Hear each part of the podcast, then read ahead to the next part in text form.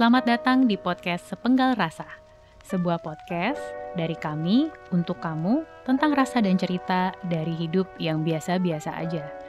Gue Nisa, dan di episode serasa kali ini gue mau berbagi sedikit cerita gue. So, jadi gini. Di sepanjang masa remaja menuju dewasa awal, gue itu tumbuh dengan sebuah sifat buruk. Kedengarannya sih remeh ya, tapi sebenarnya ganggu banget buat gue dan orang-orang di sekitar gue. Jadi gue itu orangnya susah banget buat nentapin pilihan, alias plan-plan. Suatu hari, gue itu lagi les bahasa Inggris nih di salah satu tempat les bergengsi, namanya Lia. Ya ini bergengsi pada zamannya sih, eh, nggak usah nggak usah tanya itu tahun berapa, uh, ya karena nanti ketahuan sih gue semuda apa. anyway, di salah satu kelas yang gue ikutin, gue belajar soal frase wishy-washy. Hmm, ada yang tahu artinya apa? Jadi ya, kalau kalian iseng googling terus nemu tuh si Urban Dictionary, definisinya itu nggak jauh-jauh dari someone who can't make up their mind atau someone who is indecisive. Sounds familiar? Yap. Kalau di bahasa Indonesia, kata pengajarnya, wishy-washy adalah orang yang jeng-jeng, plin-plan. Di saat itu juga gue merasa tertohok banget. Lah, kata ini kok pas banget ya sama gue. Tapi kok dari definisi agak memalukan ya. Ya as if kekurangan gue di point out banget gitu. Padahal misnya nggak nanya sih ke studentsnya, ayo siapa di sini yang wishy-washy? Terus gue jawab, saya bu gitu. Nggak gitu juga sih.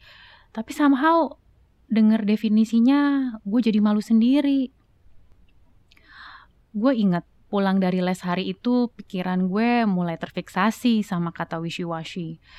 Dan gue jadi kayak banyak ngelakuin refleksi diri gitu. Bukan, bukan. Bukan yang kekokuo sama bersih sehat gitu. I mean like uh, doing a real deep thinking about myself. Dan gue jadi mulai bertanya-tanya ke diri gue Kenapa ya? Gue tuh kalau disuruh bikin keputusan atau memilih sesuatu, mulai dari hal yang remeh-temeh sampai hal yang besar itu susah banget. Sama susahnya kayak pas mau pesan makan pakai aplikasi ojol, scroll terus sampai lapar, tapi nggak milih-milih. Anyway, lanjut ke cerita ya. Jadi saat gue merenungi semuanya, gue akhirnya sadar sesuatu. Bahwa gue itu takut banget gagal. Takut banget salah pilih, atau takut banget yang dipilih itu nggak berjalan sesuai harapan? Ada nggak di sini yang sama kayak gue? At first it sounds like someone who's being cautious ya, you know, hati-hati dan mempertimbangkan banyak hal sebelum memilih sesuatu. Di mana kalau dari sudut pandang itu, wishy-washy itu kayak jadi hal yang baik gitu ya. Ya baik sih sebenarnya kalau nggak memakan waktu lama, atau nggak bikin orang lain nunggu keputusan kita. Tapi kalau akhirnya kita membuat orang lain menunggu terlalu lama karena indecisifnya kita, hmm, yang ada dia udah keburu nyari cewek lain, batal dia punya pacar. Hehe. Sehari, dua hari, waktu terus berjalan, tapi gue masih mikirin hal ini terus. Akhirnya gue jadi bertanya ke diri sendiri. Sebenarnya kenapa sih kalau ngelakuin kesalahan? Emang seburuk itu ya kalau gagal dalam sesuatu? Sebesar apa sih dampak dari kesalahan yang bisa gua buat? Will it be the end of my world? Ternyata kalau nanya ke diri sendiri pertanyaan-pertanyaan itu, jawabannya nggak seheboh dan semengerikan yang gue pikir. Toh, sebenarnya selama ini yang gue ragu pilih itu biasanya adalah yang terbaik dari dua pilihan yang udah sama-sama baik. Misalnya ya kayak kegiatan mana sih di antara dua ini yang bakal bisa gue handle. Bukan kayak milih mau dugem atau mau belajar buat UTS gitu. Did you get my point? Ya, tapi namanya juga kebiasaan lama. Susah kan diubahnya. Gue pun mulai mikir ya, apa iya gue selalu kayak gini dari gue kecil gitu? Apa gimana ya waktu gue kecil dulu? Masa perihal masalah rasa es krim aja gue dipilihin juga, diaturin sama orang tua gue. Apa jangan-jangan iya? Emang sih, kalau dirunut lagi soal kebiasaan di rumah, memang gue ngerasa sih sangat dituntut untuk berhasil, bisa ngelakuin sesuatu dengan baik, good at something. Tapi kalau soal kegagalan jarang banget dibahas. Jadi gue punya banyak memori mengalami perasaan buruk karena gagal melakukan sesuatu. Tanpa ada penerimaan bahwa sebenarnya perasaan itu valid, wajar, dan biasa aja sih terjadi, ya kan? Lagian kan nggak ada ya orang yang smooth aja gitu hidupnya. Kecuali mungkin anaknya Sultan Arab Saudi kali ya. Tapi untuk kebanyakan orang kayak kita, di satu titik tertentu pasti pernah dong mengalami kegagalan. Lalu kenapa gue maksa banget kalau nggak boleh gagal? Dari situ gue mulai mikir, apa ya yang bisa mulai diubah dari diri gue? Dari mana nih enaknya mulainya ya? Karena gue sadar, kalau gue stay di kondisi ini, di comfort zone ini ya bisa aja sih. Tapi ya pasti gue akan menghambat nih diri gue untuk berkembang.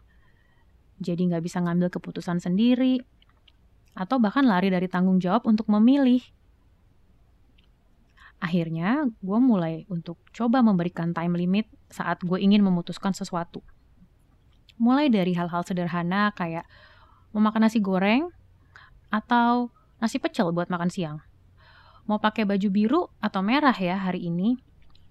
Mau ke kampus jalan kaki apa naik ojek. Sampai ke hal yang lebih rumit, mau ikut kepanitiaan apa, mau ambil peminatan apa, milih topik skripsi yang A atau yang B, Sampai juga ke pertanyaan, jawab iya apa enggak ya pas ditembak dia. Hehehe. Terus prosesnya gimana untuk bisa jadi lebih decisif? Lama nggak? Duh, lama banget kali. Bahkan mungkin masih terus berlangsung loh sampai sekarang. Awalnya saat pertama kali bertekad untuk nggak pelin-plan, sebenarnya malah makin banyak loh pemikiran negatif yang muncul. Baik itu yang berbentuk penyesalan ataupun ketidakpuasan terhadap pilihan yang udah terlanjur gue buat. Jadi pikiran-pikiran kayak, duh kayaknya keputusan yang tadi gue ambil salah deh. Ih, harusnya gue milih yang satunya lagi kali ya. Atau bahkan sampai pengen ganti pilihan gitu. But in the end, gue terus coba untuk bisa lebih decisif dalam menentukan sesuatu. Kesindit, feeling guilty or regretting things is part of the process. Akhirnya dari penyesalan atau perasaan bersalah itu, gue juga terbiasa kan untuk membuat keputusan dan akhirnya menerima hasilnya apa pun itu. Kalaupun memang salah atau mengalami kegagalan di pilihan yang sekarang, ya belum tentu juga kan sebenarnya pilihan yang satu laginya gue udah pasti berhasil. Bisa jadi memang ada hal lain, baik itu faktor eksternal yang gak bisa gue kontrol, atau persiapan dan riset gue yang belum matang, yang bikin gue gagal.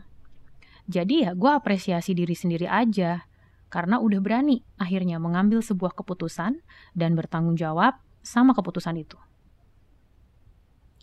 Anyways, proses ini bikin gue jadi tahu kalau kebahagiaan ataupun kesedihan dalam hidup kita itu terjadi karena pilihan-pilihan yang kita buat. Bahkan lewat kesedihan karena mengalami kegagalan aja, kita masih bisa mendapatkan hikmah yang akhirnya mendorong kita untuk berubah menjadi lebih baik lagi. Kalau kayak gini, gue jadi inget nih makan buah matoa. Ngelihat bentuknya yang gak biasa dan kulit luarnya yang kelihatan dekil, bikin ragu-ragu. Ini buah apaan sih? Makan gak ya? Kalau nggak makan, katanya ini buahnya unik loh. Susah nyarinya. Tapi kalau dimakan terus rasanya aneh, apa nggak jijik? Bahkan keraguan gak berhenti sampai situ. Waktu matuannya dikupas, mulai bingung lagi. Ini kenapa dagingnya mirip rambutan ya? Bakalan manis apa asem? Dan ketika sudah mutusin makan, masih ragu lagi. Ini buah apa sih sebenarnya? Kok rasanya kayak durian? Enak, hehe. And that's exactly how a decision was made. Meragukan karena bisa jadi hasilnya nggak sesuai sama harapan kita. Ketika dijalani pun bisa jadi akan ada kejadian yang membuat kita bisa makin ragu atau malah makin yakin. Dan ketika hasil dari pilihan dirasakan, baru kita bisa benar-benar menilai ini pilihan yang baik atau buruk untuk diri sendiri. So, go forth and be brave. Terima kasih sudah mendengarkan episode Penggal Rasa kali ini. Cerita hari ini diambil dari pengalaman Nisa, ditulis oleh Nisa dan diedit oleh Hans. Jika kamu menikmati podcast ini, jangan lupa di-share ke teman-teman kamu. Kamu juga bisa menghubungi kami di Linktree yang ada di bio Instagram at sascbinusunif untuk memberikan ide atau cerita atau kritik atau saran ataupun jika ingin say hello ke kami. Bye, see you on the next episode.